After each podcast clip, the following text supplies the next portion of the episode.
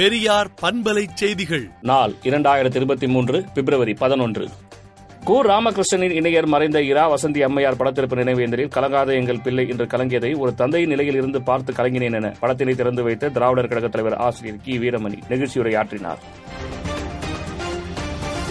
குடியரசு தின விழா அணிவகுப்பினை சிறப்பாக ஒருங்கிணைப்பு செய்து இந்திய விமானப்படை குரூப் கேப்டன்களுக்கு முதலமைச்சர் மு. க. ஸ்டாலின் கேடயங்களை வழங்கி சிறப்பித்தார். காலியாக உள்ள சப் இன்ஸ்பெக்டர் பணியிடங்களை நிரப்ப குரூப் ஒன் தேர்வினை உடனடியாக நடத்த வேண்டும் என டாக்டர் ராமதாஸ் வலியுறுத்தியுள்ளார். சென்னையில் பதினான்காயிரம் போக்குவரத்து விதிமீறல் வழக்குகளில் ரூபாய் தொன்னூறு லட்சம் அபராதம் வசூல் செய்யப்பட்டுள்ளதாக போக்குவரத்து காவல்துறை தகவல் தெரிவித்துள்ளது. ஒப்பந்த பிரச்சனையால் சாலை பணிகள் கிடப்பில் போடப்பட்டுள்ளதாக மத்திய அமைச்சர் நிதின் கட்காரிக்கு முதலமைச்சர் மு க ஸ்டாலின் கடிதம் எழுதியுள்ளார். இவி கே இளங்கோவனை ஆதரித்து ஈரோடு கிழக்கு தொகுதியில் கமல்ஹாசன் மூன்று நாட்கள் தேர்தல் பரப்புரையில் ஈடுபட இருப்பதாக தெரிவிக்கப்பட்டுள்ளது.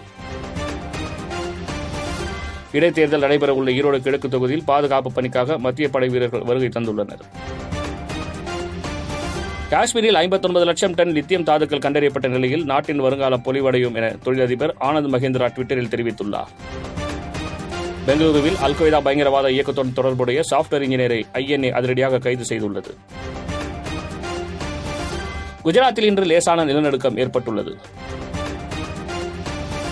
தமிழ்நாட்டில் இரண்டு மாதங்களில் தொன்னூறு புதுவகை உருமாறிய கொரோனா வைரசுகள் கண்டறியப்பட்டுள்ளன என மத்திய சுகாதாரத்துறை இணையமைச்சர் தெரிவித்துள்ளார்.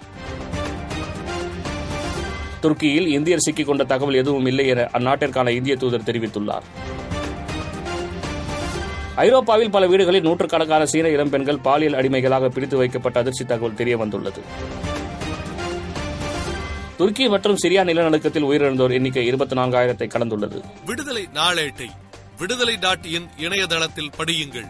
பெரியார் பண்பலை செய்திகளை நாள்தோறும் உங்கள் செல்பேசியிலேயே கேட்பதற்கு எட்டு ஒன்று இரண்டு நான்கு ஒன்று ஐந்து இரண்டு இரண்டு இரண்டு இரண்டு என்ற எண்ணுக்கு பெரியார் எஃப் நியூஸ் என்று வாட்ஸ்அப் மூலம் செய்தி அனுப்புங்கள்.